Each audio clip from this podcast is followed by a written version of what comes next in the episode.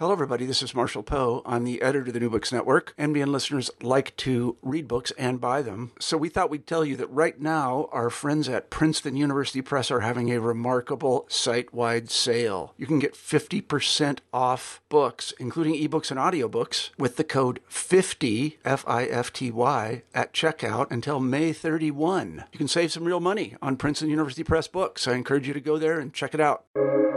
Welcome to the New Books Network. Hi, I'm Yining Chang, and today I'm here with Dr. Giovanni Mantilla, who's going to tell us all about his new book, Lawmaking Under Pressure International Human- Humanitarian Law and Internal Armed Conflict, published 2020 by Cornell University Press. Dr. Giovanni Mantilla is university lecturer in the Department of Politics and International Studies at Cambridge.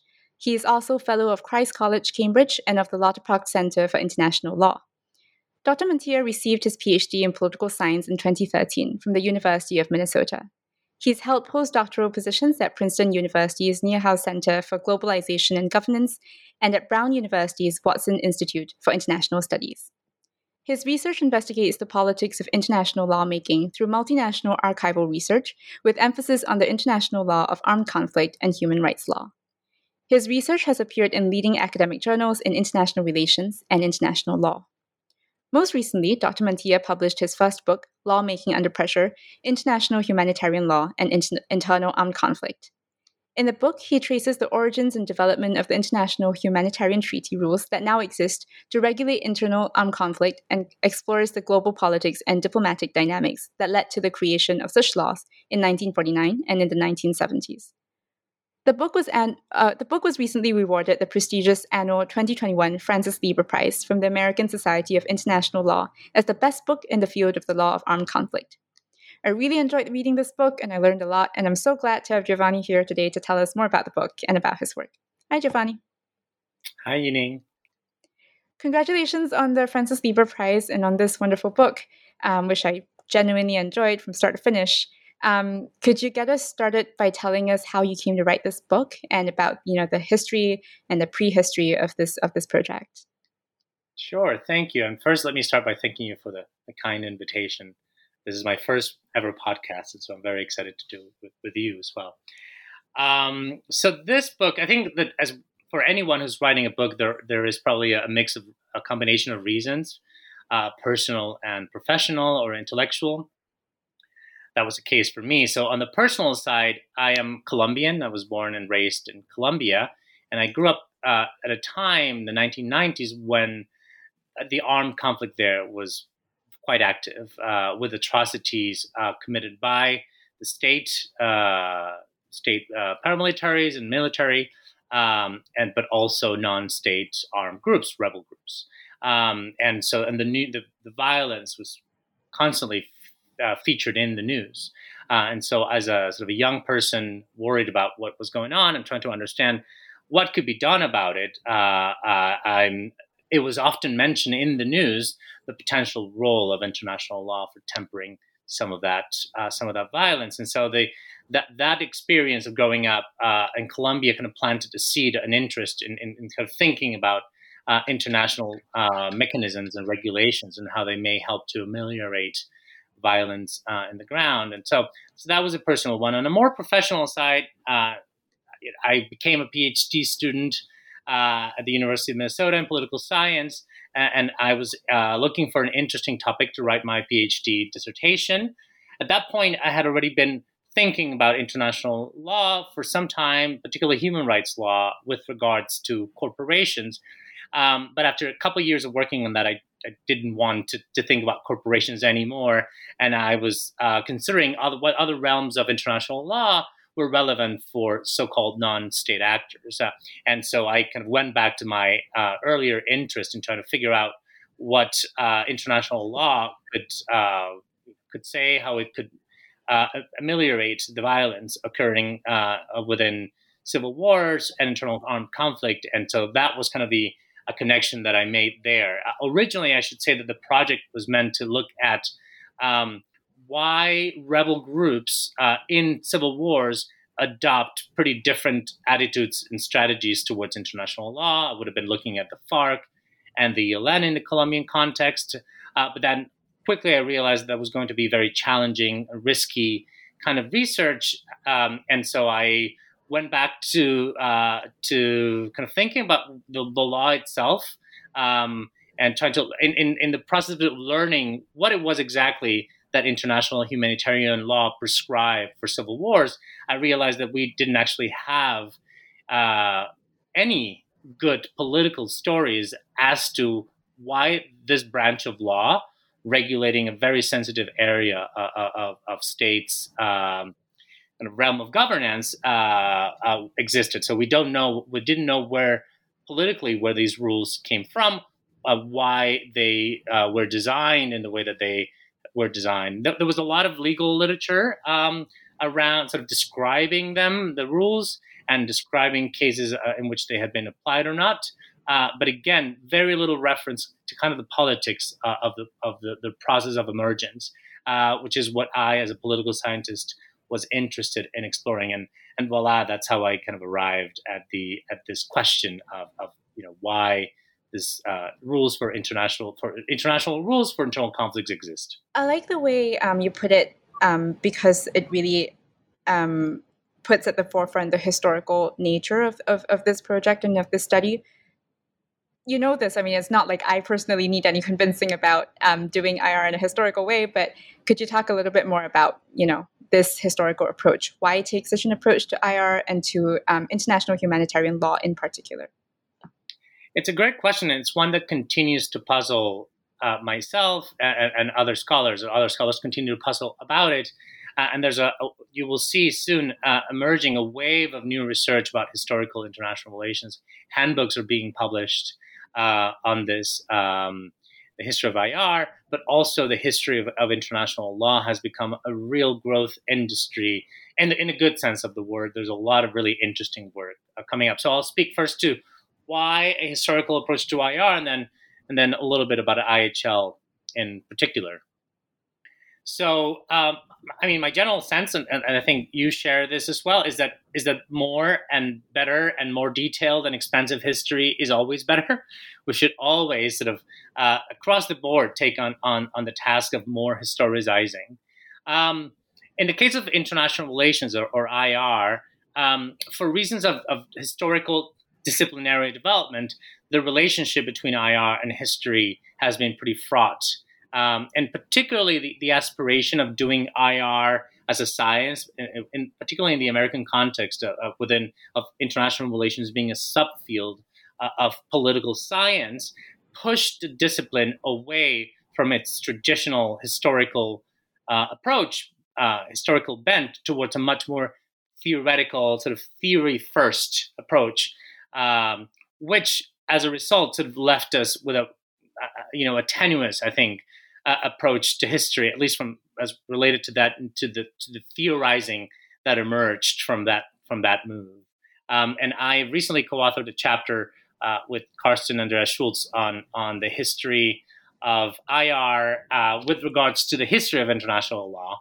Um, and so that will be coming out uh, next year uh, as part of the Cambridge History of International Law, the first volume of that series. So, um, so anyway, so there was a turn to theory to making theory the kind of the first and foremost uh, priority of, of the field of international relations. Um, and and that, as I said, kind of had an impact with kind of the robustness on the robustness with which uh, IR theorists approached history. I mean, in general terms, you can speak of uh, of, of approaches. There's a range of theories, as in any field in international relations. Uh, some of which approach history in a more instrumental way, so to speak, and others that that uh, approach it, I think, in a more, much more robust way. Uh, the more instrumental approach is, is the more mainstream approach. Uh, it, it, begins with, with kind of laying out theoretical expectations, theoretical hypotheses, which are, of course, built on the basis of bits of history. They're, they're, I see theory as encoded history. Um, and then having those expectations, then scholars proceed to test test those claims uh, um, across the board, uh, uh, you know, across a population of cases that they've identified, uh, you know, across space and time, depending on on, on who the scholar is. Um, so that's the more mainstream approach uh, in IR. other approaches that are more common outside the US, um, I think, are more robust. They build theory from uh, the ground up more inductively, uh, taking history much more seriously. Uh, sometimes only to, to explain a specific case, and others, uh, in other cases, to more to an aspiration to uh, a, a, more to broader applicability without it being kind of broad, broad generalization, just broader applicability. Uh, um, so both of these approaches have virtues. So I'm not I'm not slamming either of them. Uh, but I found myself personally dissatisfied um, uh, because I found that both types of theorizing were based on very partial readings of, of history or you know very partial ex- excavations of history and didn't really the, the the mechanisms the theories the claims do not really allow me to capture the complexity of the historical process that I was beginning to see as I encounter the the sources and the materials that that I that I uh, collected for the project. Um, so that's kind of the, the IR the, the IR side of, of, of, my response. In terms of IHL, uh, the reasons um, expand beyond theory. Um, I mean, the one, one very blunt way, and I think still unfortunately uh, fair, uh, although changing, is is that the, our knowledge of uh, international humanitarian law remains fairly limited of, of its history. I mean, uh, of its political origins and what kinds of dynamics permeated uh, the the creation or the decision not to create particular rules uh, at particular times, um, and what those political calculations may mean for the implementation of, of those rules in practice. And again, uh, you know, this is changing. More historical work is now emerging, uh, and there are some general histories, but but by and large, uh, those histories tend to be quite uh, synoptic, quite panoramic, um, and and and they um, they miss a lot of the, the, the interesting politicking, compromising,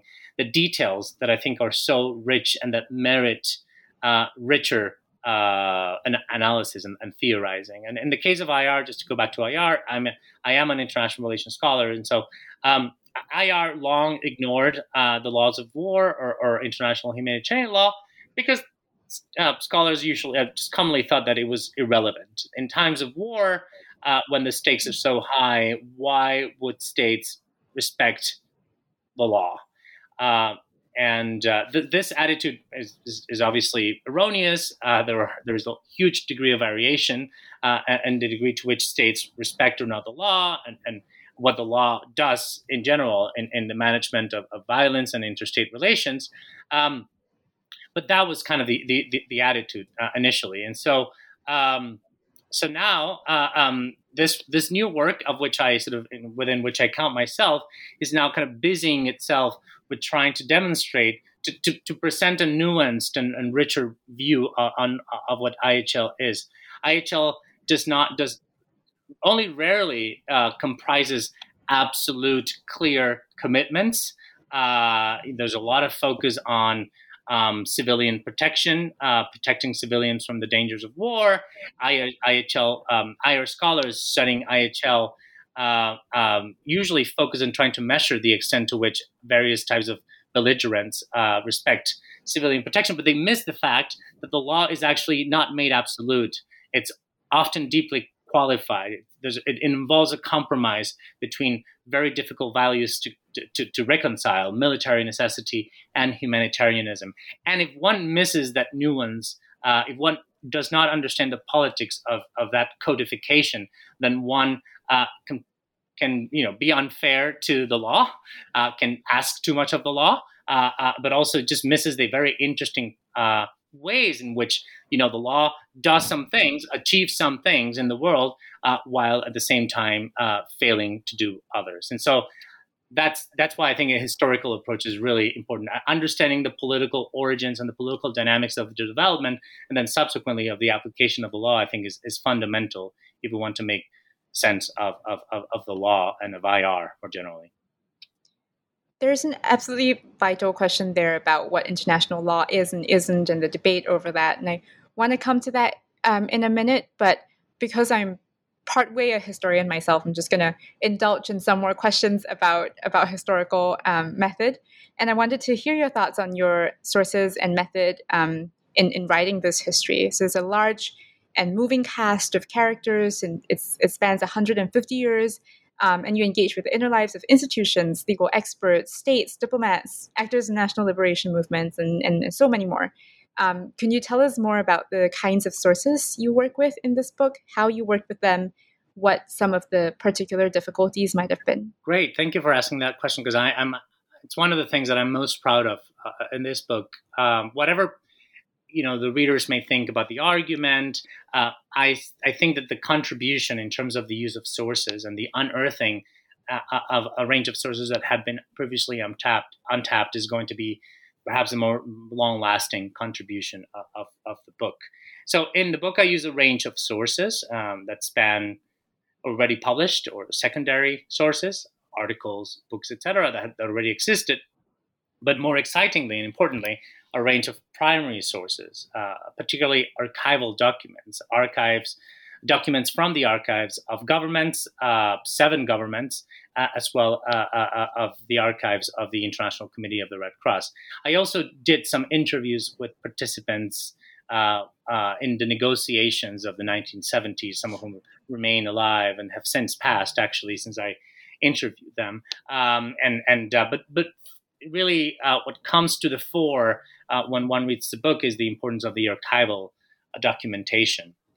Um, so uh, the basic challenge with archival research is that is that it's first hoping that you'll actually get a hold of the documents that you know that, that, that you need in order to make sense of the question to answer the question that, that you're posing you re- you never really know i mean when you when i drafted my phd project uh, you're kind of making a promise that you don't know that you're going to be able to you know to, to follow through with. Um, so I was very lucky that having identified some of the, the key uh, players, the key states that, that participated in the negotiations, in the international debates around international humanitarian law, its revision, and then subsequently also uh, uh, in conversations about the rules for internal armed conflict. Uh, these states were prominent, uh, were powerful states, well resourced states that produced a lot of very detailed documentation attesting to the fact that we're deeply, deeply in, involved in the process, that they saw themselves as leaders uh, of the creation of IHL.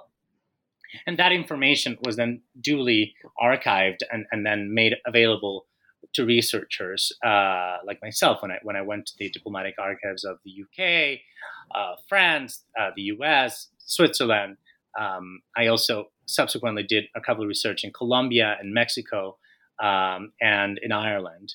Um, and so, um, so that's kind of the initial challenge, hoping that you'll find something. Um, uh, I often joke that it's particularly uh, the richness of the British National Archives that have kind of made my career. That it is the thoroughness of the of the both of British diplomacy, uh, of its you know its self perception and its involvement in leadership in, in multilateral processes and the production of documents that comes with that, but also the, the I think the, the money that is put into the UK National Archives that really uh, enabled me to trace the process that I, the political process that I, I was interested in understanding. Uh, so the UK National Archives are particularly outstanding, and for anyone who is in, who is interested in studying the, the history of international institutions and law, uh, that is an, an, invaluable source. Um, the French and the American archives had a lot of information, but it was less less detailed and less complete. Um, and so to that, I mean, that's that's an associated challenge, right? So you you have to try to navigate manage the potential biases that are encoded in the both in the production of these documents and in their archiving process. So there are incentives.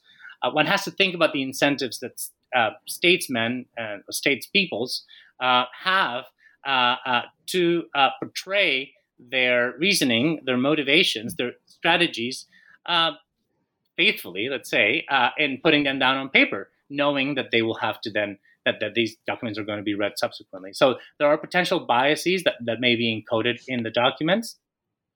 And then governments themselves obviously subject the archive archive documents to to checks and, and make decisions on what to make available and what not to make available. And so that's another potential source of bias. And so I had to think about how to overcome those.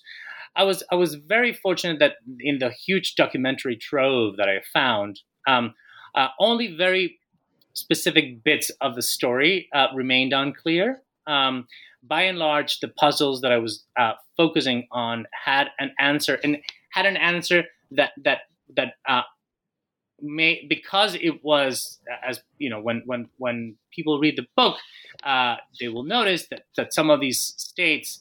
Uh, were in dialogue with one another as they were negotiating in Geneva. So the Brits were in touch with the French, the Brits were in touch with the Americans. There was a dialogue there. And so through that if you will, triangulation of sources, I was able to kind of check on, you know, what was going on, my interpretation of what was going on, uh, and you know, allowed me it, w- it would allow me to spot potential silences, things that that one state may have been wanting to hide, but by and large.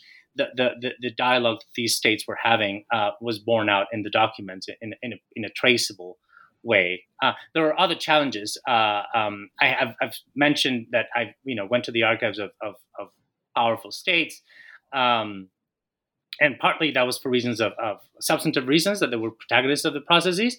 Um, uh, but there were other non great power states uh, that were absolutely fundamental to the research, uh, to, the, to the political process that I'm tracing. And I, because my knowledge of, of the accessibility of those archives in the Global South and in general, the archives of the Global South uh, um, are still um, continue to be uncharted territory for many, uh, especially for political scientists. Um, uh, so barriers of access, barriers of knowledge, uh, barriers of language, of course, of time as well. Um, and and there, so there were things that I would have would have there were states where I would have wanted to do some archival research, and not not I have to say not just third world states or global South states, but also major powers like the Soviet Union, which which uh, unfortunately make access and Russian the Russian archives are not from what I hear, not particularly easy to access, uh, even for you know the 1940s, the things that happened a long time ago. Um, and so those are additional challenges that you have to you have to navigate: uh, uh, access, time, and money. Uh, in terms of the method, just briefly, um, I, I use the method that that is commonly referred to in political science as process tracing. Uh, which is which does what it says it does. You know, you trace a process, you trace a political process, and you try to understand uh, what uh, what are the the mechanisms. This is a bit of social science talk.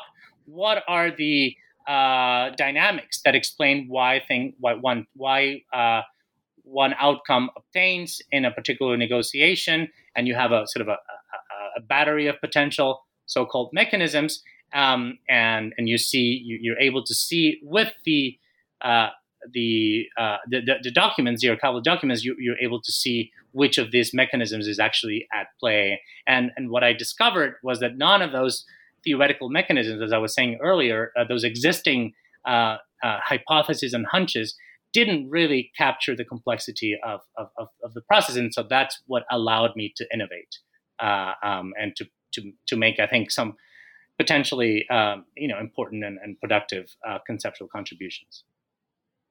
The the process tracing um, method is, is super interesting to me because um, this is to a pretty large extent a, a story about process, um, political process, as you put it in the in the introduction, I think. And one of the things that really struck me about the process, um, the story of the process that you tell, is how much of international lawmaking is not actually about making law. So I'm thinking about um, how the ICRC moved through different strategies to avoid pursuing legal codification, how the powerful liberal empires spent a fair bit of energy trying to make those legal codes indefinite and imprecise. So I wonder if that, you know, that international lawmaking as not actually very completely about making law. I wonder if that's a fair reading of the story in the book. And if so, how should that shape the way we ought to think about what international law is and how we tell its history? That's a great question. I think that's absolutely one of the, the, the, the takeaways that I hope readers get from the book. So many things are said about international law. Um, on the one hand, and, and what it is for. On the, on the one hand, people say that international law is about solving problems and getting things done. States identify a problem and they, they come to an agreement to try to improve it, fix it. Others, uh, from more critical perspective, say that that international law is about exerting control and, and domination. Uh, and from a more, in, in, IR parlance, more constructivist perspective, uh, international law often is about normative change and moral transformation. What I want to, bring to the surface um, in the book is the point that that so those things may be true to some degree, uh, but international law is not just about dealing with substantive issues, about fixing problems, about generating normative change in the stroke of a pen by creating law. International law is a international lawmaking is a diplomatic process um, uh, that involves engages state the management of states' social relations with one another, their perceptions. It's about man, uh, the, the management of their image. It's much it's it's as much about performing uh, in, in a global stage, in a global codification stage, in the context of these diplomatic conferences, um, uh, as it is about producing substantive outcomes. Um, so there's a lot of politics there. Um, you know, states care about how they are perceived, about where they land in the kind of the balance of opinions that uh, that obtains within a negotiating room. How that uh, social positioning, if they end up being sitting, you know, taking the side of, of a state that's perceived as an international pariah, um, how that may harm their own standing internationally. Um, and, and so they manage that they try to, they, they worry about what their social positioning within lawmaking conferences might mean for, for their own, uh, you know, for how they're perceived. And so you're absolutely right. International law is not, uh, international lawmaking is often not just about fixing problems and dealing with substance, but it is about uh, managing uh, social relations and about governing together, even uh, when there is when when there is disagreement, deep disagreement, um, and so the repressions of audience perceptions uh, domestically, internationally.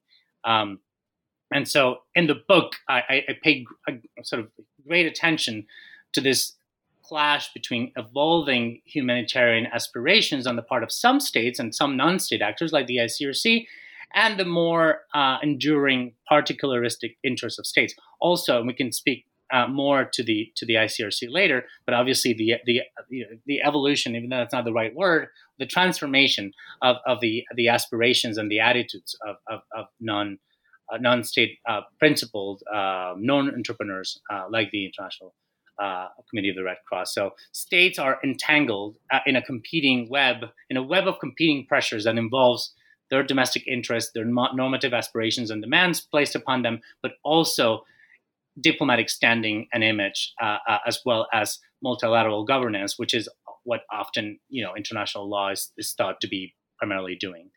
Um, and so, the theorizing that we have uh, in IR, I wager, does not allow us to capture the the, the, the to, to, to understand how these things, these different pressures and impulses come together in the context of a diplomatic conferences conference, uh, and how states manage to uh, reconcile them, uh, to engage, to create compromises that are encoded within law, and then what, what that compromising then means for the law after codified, for the law's so-called life cycle. The three um, the three main concepts that that you developed to to um, make this central argument are normative pressure, forum isolation, and compromise, or at least three of the main concepts um, that you introduce. So um, you conceptualize the making of these laws as a process of normative pressure followed by forum isolation, and you describe the laws themselves as products of compromise. I partic- particularly enjoyed the passages in compromise, but I wonder if you could tell us about each of these three concepts and um, what they allowed you to recover about the history of these laws and about these laws that um, you know present theorizing in IR may not help us do as well. Right. Yeah. So um, so normative pressure. Let's begin there. Um, I should say that obviously the concept, the, the idea, and and uh, the also the demonstration that, that social pressures of various types matter in international politics is not a new contribution. This is not something that I am inventing. Um, it's something that I am building upon to try to get at some things that had previously been underanalyzed or skipped over uh, by previous theorizing.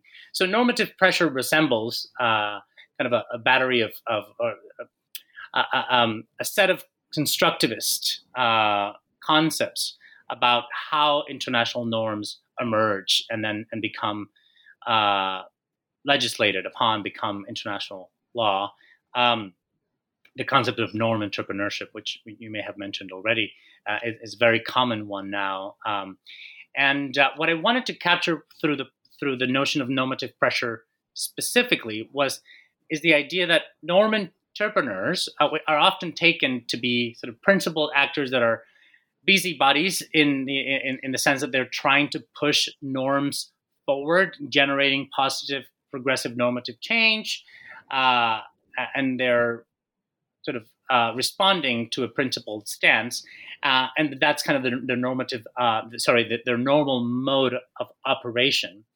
And what I found in the case of, of, of, of this uh, branch of international humanitarian law for internal conflicts was that the principle, uh, the main, and norm entrepreneur actually needed to be pressured itself uh, to um, take up take up the task, take up the goal uh, the aspiration of, of so-called humanizing uh, internal armed conflict through law. And that pressure came from actors on the ground, the actors that were facing uh, civil war atrocity or internal war atrocity on the ground. And I, um, this this is particularly in chapter two of the book, uh, and sort of in the historical time was sort of 1910 between 1910 and 1920. So throughout the First World War, uh, with the fall of, of several empires, uh, generating lots of internal instability uh, uh and, and, and, violence challenges to the to, to existing forms of governance and and a lot of internecine and intestine violence uh, emerging uh, in the context of, for instance, of the Russian Civil War, the Russian Revolution, um, but also the, the, the following the fall of the of the Ottoman empire. And so it was the actors that were at the forefront on the ground facing this atrocity that that then attended international conferences and convinced pressure pressured the International Committee of the Red Cross, which is a, a, a Geneva-based body of mostly Swiss people, uh, that this was a good idea. The ICRC had been doing, uh, to be clear, the ICRC had been doing things about internal armed conflict various types since its creation, but it had uh, not been willing to embrace the the the idea of uh, creating of expanding IHL to internal armed conflicts uh, uh, because you know because it was a very delicate area for states um, and and the ICRC we can we can talk about this later on if you if you want to. Um, the ICRC operates with the consent of states. And so it is in the ICRC's interest not to push states' buttons too harshly. Um, uh, and, and this was a particularly difficult area uh, uh, for, for various reasons, uh, particularly dealing with state sovereignty, right? Um, and so the ICRC itself had to be pressured. And so the normative pressure argument, uh, part of the concept, tries to capture the, idea that it's not just about norm entrepreneurship and principled actors. Uh, it's also about the pressure that they that needs to be placed upon them from the bottom up, which is also normative, right? Uh, so that's why that, that, concept made sense.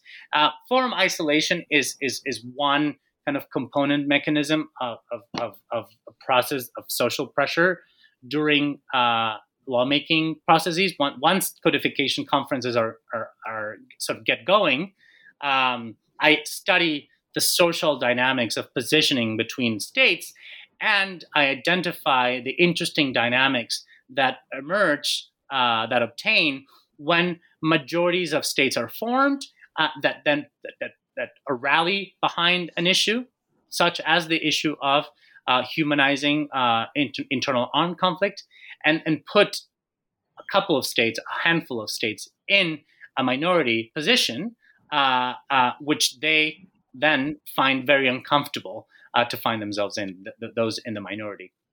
And so that's the that, that, that process of that dynamic pressure between majorities and minorities is is what I call forum isolation. Uh, the UK, the, uh, the, the French in particular, were put in an utter minority in 1949, and I show in the book how deeply felt that how how embarrassing that was, um, how politically damaging that was thought to be by uh, these uh, diplomats from these states. Um, and, and, so I coined the concept of forum isolation to, to try to capture that pressure.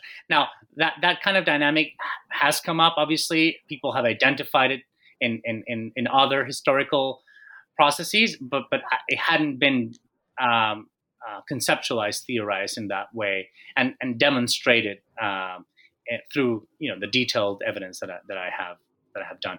And then on compromise, so compromise is also obviously not a new notion. Um, I, so I don't claim novelty there. But curiously enough, um, and I, th- I, think in practice, most uh, the the best um, IR work um, and, and international legal work on international law recognizes that most law is a compromise. And yet, very few arguments, very few theories put compromise uh, at the center of their theorizing. Uh, so, in the case of IR, you know, you, we, people will have heard of the theory of realism, for instance, uh, for which um, the main mechanism is really one of control and domination on the part of powerful states. Then there are the more strategic uh, variants of international theory that argue that states create uh, law uh, as a rational bargain, uh, as a contract between two parties that are more or less aware of what they're getting into, uh, more or less in agreement of what they are kind of giving up. It's a trade off. That's what a bargain means. And then for constructivists, uh, it's common to speak to, speak of norms as and law as encoding norms that are that represent uh, shared agreements, uh, what what they call intersubjective agreements.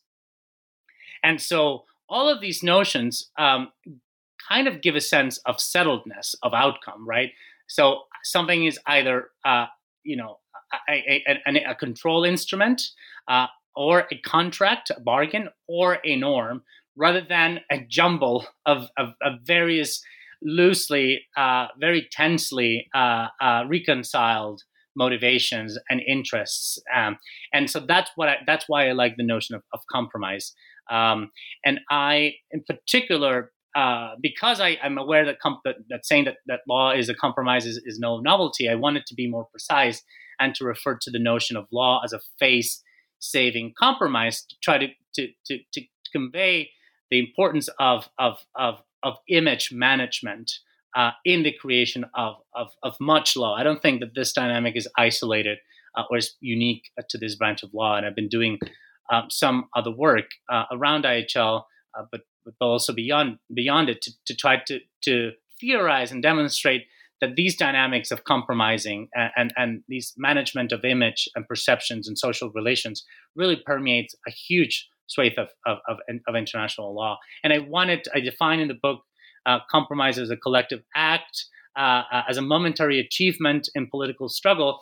I wanted to, to not convey a sense of settledness. I wanted to convey a sense of of contestedness uh, in the very moment of, of, of, of, of cre- the creation of, of law. Uh, law is, as Philip Allott memorably said, a disagreement put into writing. And so I think that the notion of compromise as a momentary achievement, an achievement in the sense that, you know, something came out, something was agreed upon, uh, um, but it was the subject of political struggle and codifies political struggle. That's what I, I, I think the notion of compromise is, is doing and face saving compromise to, to, to highlight the fact that these are um, laws uh, that were made uh, with you know involving these pressures around image and, and performance in, in the face of audiences around you know humanitarian values um, at a particular point in time. I wanted to turn for a second um, to that moment uh, of decoloni- decolonization. Um, so that moment after 1949. Um, I was thinking about the role played by newly decolonized states. Um, the example that st- stuck out to me was the example of Burma, which was faced with you know, various armed struggles waged by ethnic minorities, and you describe in the book um, at some points how the Burmese delegation, uh, the Burmese delegation, resisted attempts to include internal conflicts in the conventions and how it used sovereignty discourse to publicly mount this resistance. In my reading, and again, I wonder whether you think this is this is a fair reading. Your book joins some more recent works in um, international history that are highlighting the complexity of the moment of decolonization by pointing out the conservative as well as the radical potential of this moment.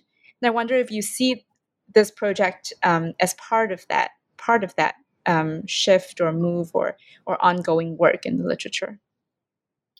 That's right. Yeah. So so it is true, and I think it's absolutely fundamental that that the new histories that are written, particularly, I would say after World War One, uh, but but but more, more so, even more so after World War Two, that they bring to the fore the ways in which um, post-colonial states, uh, so-called third world states, whatever you might want to call them, uh, how crucial and and and um, central, yeah, what what, you know, what level of protagonism they actually attained in the the remaking of, of international order and law.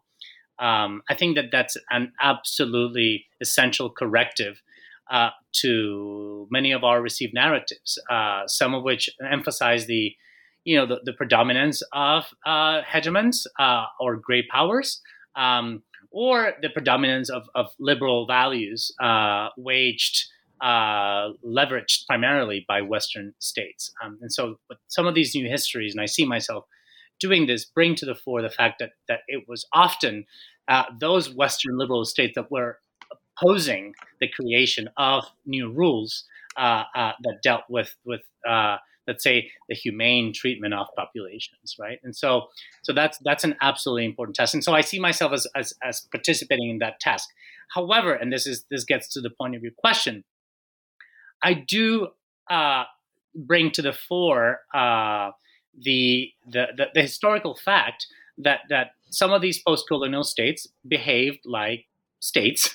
Um, uh, you know, they were not just involved in a process of world making, uh, uh, uh, to, to cite to to quote Adom Getachew, uh, but uh, but they were also they adopted, they embraced the form of state sovereignty with its baggage as well as with its liberatory potential. You know, it has the self determination side, which was first and foremost what they were in. You know, what what, you know, principal thing, if you will, although you know, not to to the uh, detriment of all others, but it was certainly the the, the initial thing, the prerogative. Uh, but in becoming states, they also adopted the, you know the, the baggage that comes with being a state, which is that states want to preserve their, inter, their, their territorial integrity uh, they are not happy to face armed challengers. Uh, they react uh, usually negatively to insurgencies, um, and and that puts them in a more uh, conservative position. And and so that kind of dynamic, um, you know, whether the views of it is true that the, the views of these post-colonial states were, were, were transformative in some senses. They they also retain those those hangups, um, and and I think that that um, that is a line, a direction of research that the new work should continue to pursue, uh, because we also don't want to end up with ha- uh, hagiographies of, of third world states, right? We want to, to, to, to be thorough and fair in our assessment uh, of, of what, you know, what it is that they did on, on the on the diplomatic stage, and and so some historical work gets to that, but I think we still have a ways to go there. Um, so the, the, the, the book is not primarily about kind of the, the historical evolution of, of, of the notion of sovereignty, uh, but it is something that is in the back, that, that is a facilitating condition. So, to be more concrete, in the post uh, World War II moment, we saw, uh, if you will, uh, uh, revindication, a vindication, uh, and a reaffir- reaffirming of state sovereignty understood as sort of states' legitimate uh, authority within their borders, monopoly, monopoly of the use of force, etc. Uh, um, but we also saw a, a, a growing relativizing uh, of sovereignty, a shift of meaning, a partial shift of meaning, and that, that had which had to do with new responsibilities of states towards their citizens um, uh, and towards others, citizens of other states, states as well. So obviously, I'm referring to here to to the human rights uh, legal regime, um, and so sovereignty itself was a compromise uh, in the post-war moment, and it reflected and encoded, codified these tensions. And you see this in the UN Charter, you see it in the Human Rights Covenants, you see it in, in a whole host of, of instruments, including IHL. And so, an IHL is in, in, in the, the, kind of IHL that I'm looking at is particularly is perhaps I, I, would say the most radical example of this, even even beyond human rights, because it brings uh, I think the sharpest relief the the, the tension between the protection of sovereignty and and sort of hum, humane treatment of populations, right? So we're talking here about law that compels states not to, uh, you know, massacre uh, rebels, not to attack them with full force of military might, uh, uh, but to treat them as contenders that have uh, that are worthy of protection, uh, that have prerogative humanitarian prerogatives as well, uh, and that is a um, that that is that is a deeply uh, you know sort of dangerous thing for states to do. That was their it was a delicate, very delicate issue to deal with, um, and so. Um, uh, post-colonial states were not immune to that kind of to that kind of attitude, uh, you, we saw it in the case of Burma in 1949, but we saw it uh, uh, much more. Uh, a much more widespread uh, uh, dimension of it in, in the 1970s when the large majority of the post-colonial states that had just become um,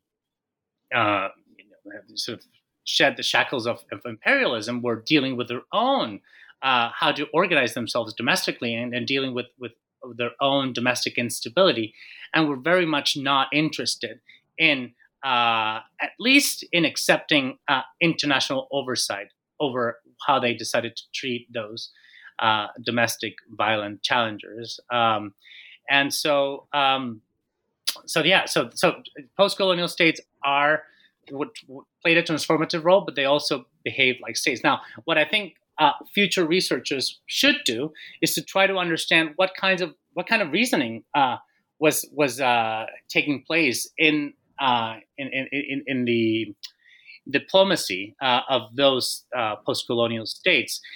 the the public argument that they used to oppose the extension of greater protections for in the context of civil war was uh, a good one. Uh, it was a fear of intervention, of neo interventionism uh, by uh, their former colonizers, uh, which which has was an argument that had obviously a lot of traction, a lot of resonance, right? But we don't know to what extent that was a strategic use of argument, uh, rather than you know. Um, a more, a, more, cynical use of argument to try to to deny uh, internal armed challengers uh, uh, some basic protection. So, so that that's I think a, a, key question for the future, and hopefully others can take it up. Um, I, I might be able to as well later on. On a different um, uh, uh, at a different point in in the international hierarchy of states and empires. I thought this book was also very much a story, as you said earlier, about powerful states and empires and powerful empires, and the way they responded to feelings of status anxiety and vulnerability by um, engaging in what you term covert pushback.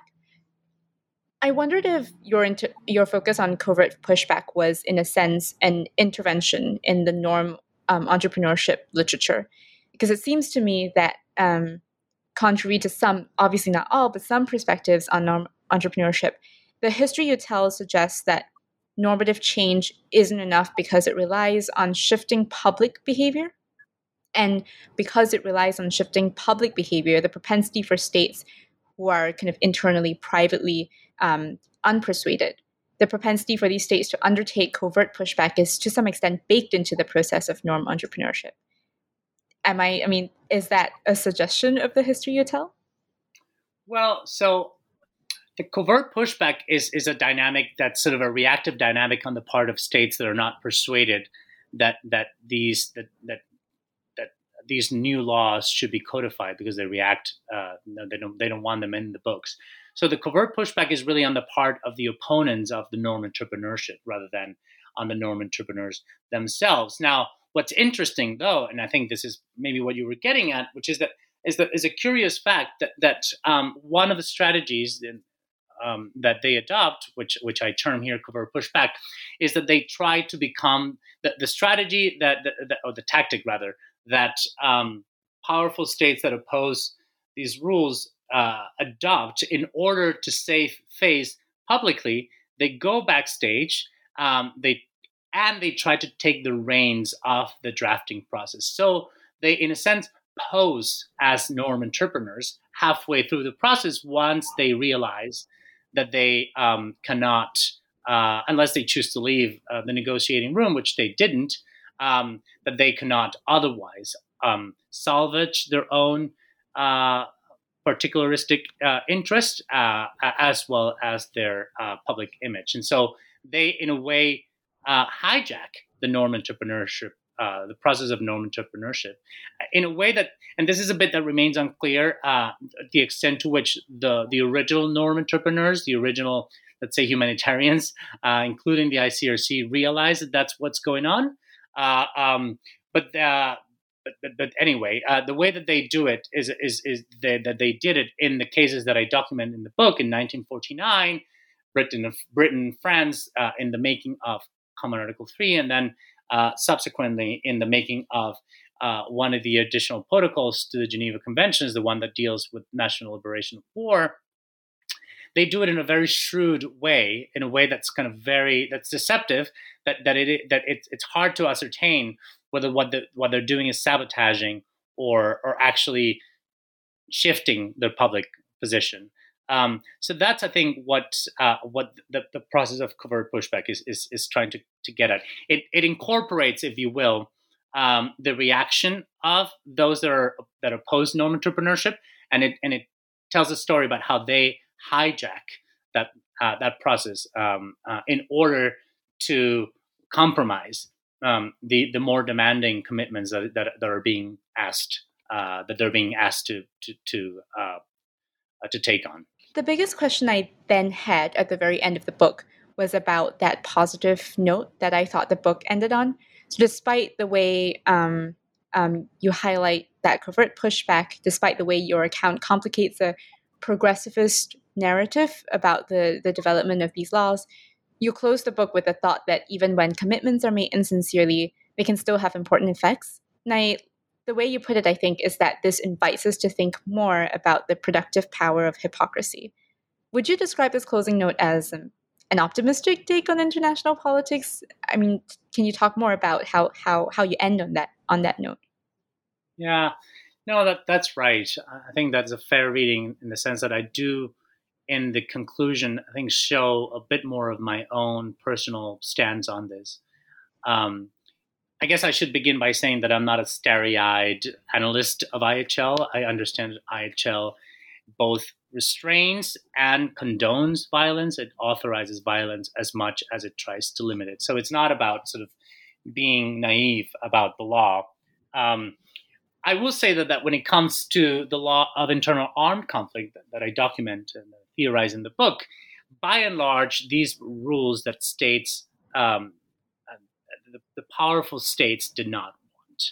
Um, these were rules that were pressured upon them. That's hence the name of the book, and that they very grudgingly um, um, uh, abided to acquiesce to formally uh, by by adopting um, the treaties at the end. So um, so I would I would rather than a, an optimistic take on on international politics or international law, I would say that it's a it's a possibilistic uh, take on, on, it.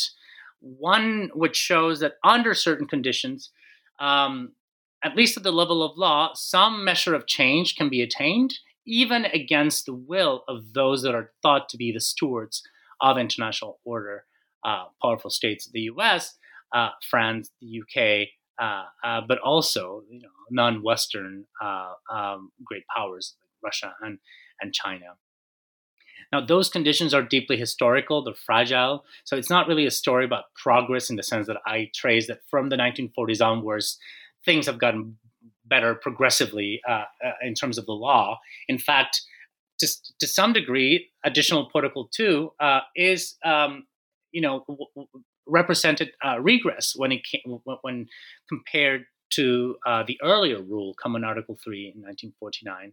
So it's not about progress in the sense that things are getting better every time, but it shows that um, that measure of change uh, against the wishes of the traditional um, you know gatekeepers uh, can be attained. But again under specific circumstances. These are these are deeply contingent processes as well. Although obviously there are uh, trends over time that i trace that I, that I take, take very seriously that enable uh, these possibilistic uh, uh, um, approach to bear fruit across across uh, different realms of governance, right? And, and clearly, he referring to the um, if you will, the, the universalization, not just the fact that that that that, that uh, we now have a world of almost 200 states, not just 40 states as we did in 1940. So we have a plural, a, much more plural, universal uh, uh, cast of characters in the making uh, and remaking of international order, and and the evolution of the uh, of the form of multilateralism and the, the, the creation of law through universalist processes has allowed these smaller states, weaker states, uh, to uh, have a platform to have their voices heard and their views taken uh, seriously uh, and subsequently codified into law, even though, again, in, a compromised way. Um, and so, so I would say that it's a it's it's a it's a book that traces change over time. Some of which some of that change can be, uh, I think, be, be, viewed positively, at least from the vantage point of uh, restraining the hand of powerful states that used to uh, that you know that that that, that were uh, quite happy with treating uh, you know their internal uh, challengers and colonies, colonial challengers, with utmost disregard. Um, and uh, but but you know the world is arguably I mean in, in terms of, of the codified law, states having wanted to take on more commitments uh, for internal armed many more commitments uh, for internal armed conflict. Many lawyers recognize that if one if states were to negotiate um, uh, something like Common Article Three right now, they probably would walk away empty-handed. So the world is, you know, so the conditions under which these rules emerge are very particular. Um, and so I think yeah, so it's theorizing possibility rather than, than theorizing kind of optimism, uh, and and you know without without uh, caveats and historical sensitive sensibility. We've taken up so much of your time, um, and this has been really wonderful, very fascinating for me, um, and I'm sure for everyone also.